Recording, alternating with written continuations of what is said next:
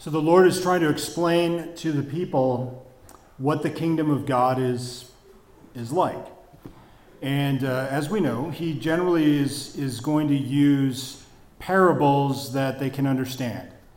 Um, and he's generally using parables that I cannot understand because I don't know anything about farming. Um, but I know a little bit.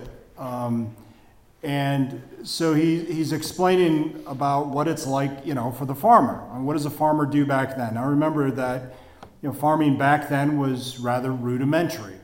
You know, the farmer would go out with lots of seed, lots and lots of seed, and just scatter the seed lavishly because a, a whole lot of the farming technique was beyond his control. So he'd scatter the seed lavishly into the land, and he would, you know, he'd depend on on rain, basically. I mean, there'd be some irrigation, but you know, unless you were very near to a water source, um, you basically were depending on rain. Um, not a whole lot has changed since then, but obviously we we have some man-made irrigation. But back then, you're depending on rain, and then you're kind of depending on the the quality of the yield of the seed. You know, and and you can go from one field to the next to see how how the quality of that yield is going to be. You know, one farmer's yield is, is a whole lot different from the next. And this is why, um, you know, people would look at one farmer and say, wow, look at his produce this year. God, God clearly blessed him and favored him, and not Bob. Bob must have been horrible this year. You know, God has cursed him. He must be a sinner. Um, and that's what they thought. Bob had a bad year, you know, must have cheated on his wife or something you know, or who knows what. That's what they thought. That's actually what they thought. He must have sinned. God cursed him. So, um, but basically, there was a whole lot that was left up to sort of chance, or they believed sort of God's providence. This is what the Lord says. The, you know, the farmer sows the seed, and then he goes to sleep, and he just kind of waits until something pops up from the ground. He doesn't know what happens underground. He doesn't understand you know what's going on underground. Obviously something is growing and something is happening and then sooner or later it pops up you know and comes through comes through the dirt the soil and begins to grow. But there's a whole lot of waiting. There's a whole lot of wondering what's going on what's happening. And then you have to wait and wait and wait until it grows and matures and matures right and you can't you can't harvest until the crop is ready to be harvested. If you, if you harvest too soon, the yield is, is not good enough, right? Or good enough yet, right? You have to wait until it's, it's mature, until the crop is mature. And then you can, I don't know if, by the way, I don't if any of you are farmers, I might be getting this completely wrong, but just, you know, just humor me. But, you know, if, if, if you harvest the crop too soon, it's, it's not ready yet. Right? You have to wait until harvest time, until the proper time. Then you can harvest. There's a whole lot of waiting and trusting. So the, these concepts, he's, those are the concepts he's trying to get through to the people about the kingdom of God. There's a lot of waiting and trusting and wondering what's going to happen. Do you see? So one of the things that he's trying to get forward to the people is don't get discouraged about the kingdom of God. There's going to be a lot of waiting and wondering what's going on. Have you ever wondered what is God doing? I don't know what God is doing. Does he know what he's doing? Does God know what he's doing with the world? Does he know what he's doing, you know, with, with society? Does he know? It, I'm, I'm quite sure we're not the only generation or society that's wondered that about God. I'm pretty sure in the Middle Ages they wondered the same thing when the Black Death hit.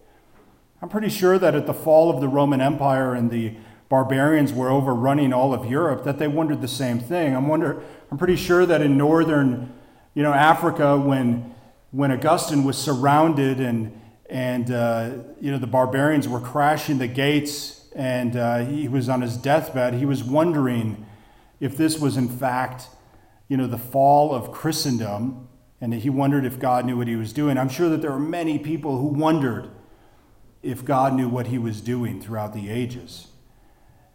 And the Lord says to his people, Do not grow disheartened. Do not grow disheartened. You are not God. God knows what he's doing. God has a plan. His plan is not your plan.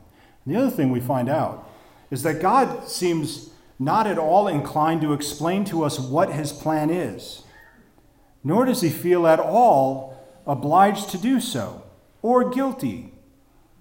Lord, tell me what your plan is. No. Just give me an idea. No. He usually doesn't even say no. Silence. Can you get, just give me an idea? Silence. Nothing. Wait, wait, and wait.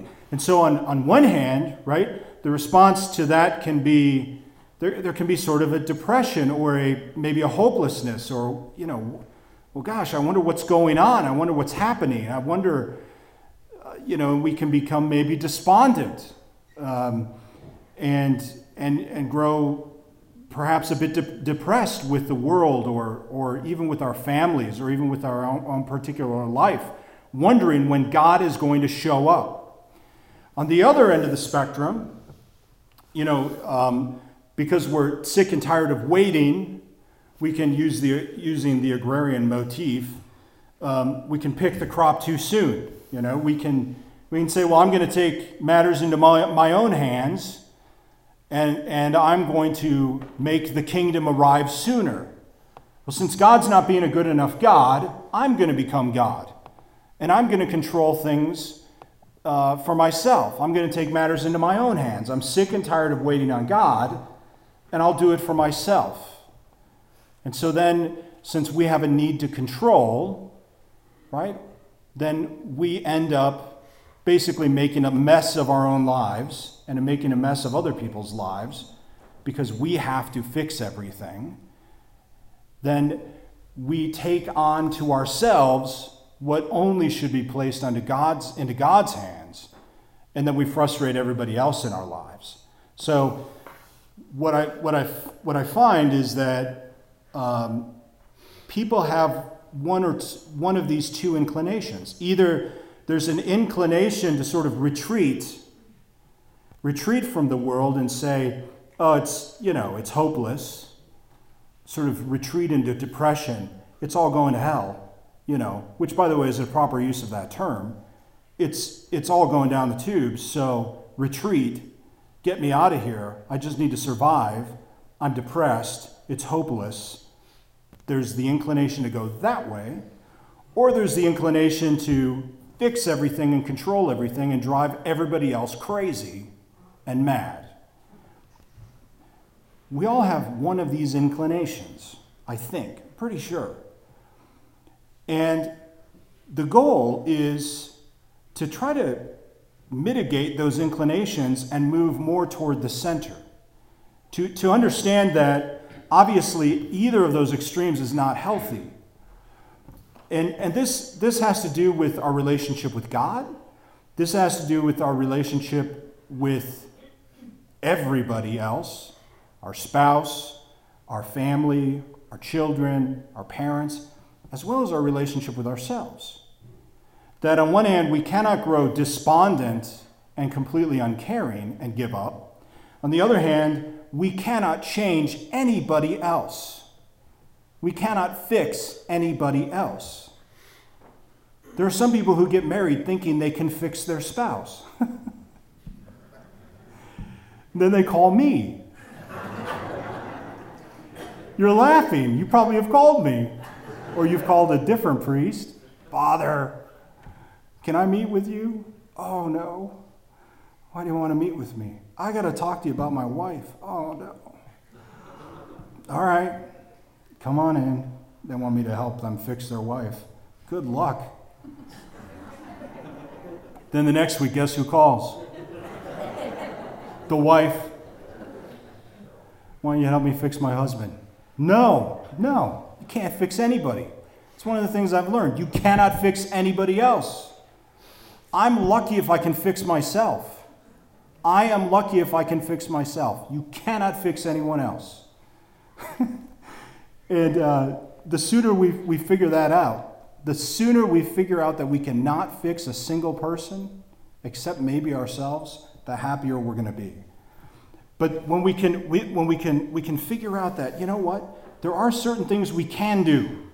There are certain things we can control in our lives, and there are certain things we cannot. And as soon as we are able to figure out appropriate boundaries in our relationships, both with God and with one another, there's a great deal of freedom that enters in.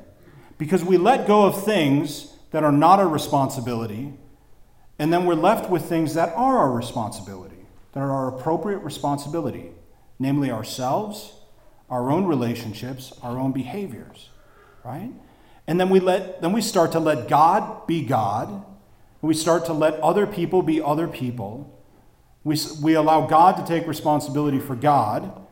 We allow our, our wives to be, I don't have one, but we allow our wife to be our wife and take responsibility for her, our husband to take responsibility for him, our priest to take responsibility for himself, our deacon take responsibility for himself, for each person to take care of themselves, and for ourselves to take care of ourselves, right? And that's all we can really do once we're adults. And to let the others be, and to let that go to stop being controlling, and at the same time, to not go too far on the other end, to become despondent, to think that all is beyond hope. That is not true. And you might be on the other end and think, there's no hope for me. What can I possibly do? There is much you can do with God's grace and God's help. It starts with small things, it starts with small victories. It starts, it starts with, with finding small goals in one's life making small, you know, small victories and, and small movements toward the good. It may start with just getting to church on Sunday. It may start with just saying your prayers every day. It may start with just small, small good things that happen in your life, but these can lead to greater victories. It starts with just starting, right? A beginning has to have a beginning. It just makes sense. So, as with the Lord, our relationship with the Lord, so our relationship with other people, so our relationship with ourselves. The Lord says, you know, let us let us look at these relationships. Let us not fall off on, on either end. Right? Let us have proper boundaries and understand that we have to be balanced. Let us not become despondent and think there is no hope. Understand there's going to be waiting. It's going to take time all relationships with, with, within the entirety of our lives and with God. But at the same time, do not try to over control. Do not think that everything relies on us. We have to let God be God and let some things go. Please stand.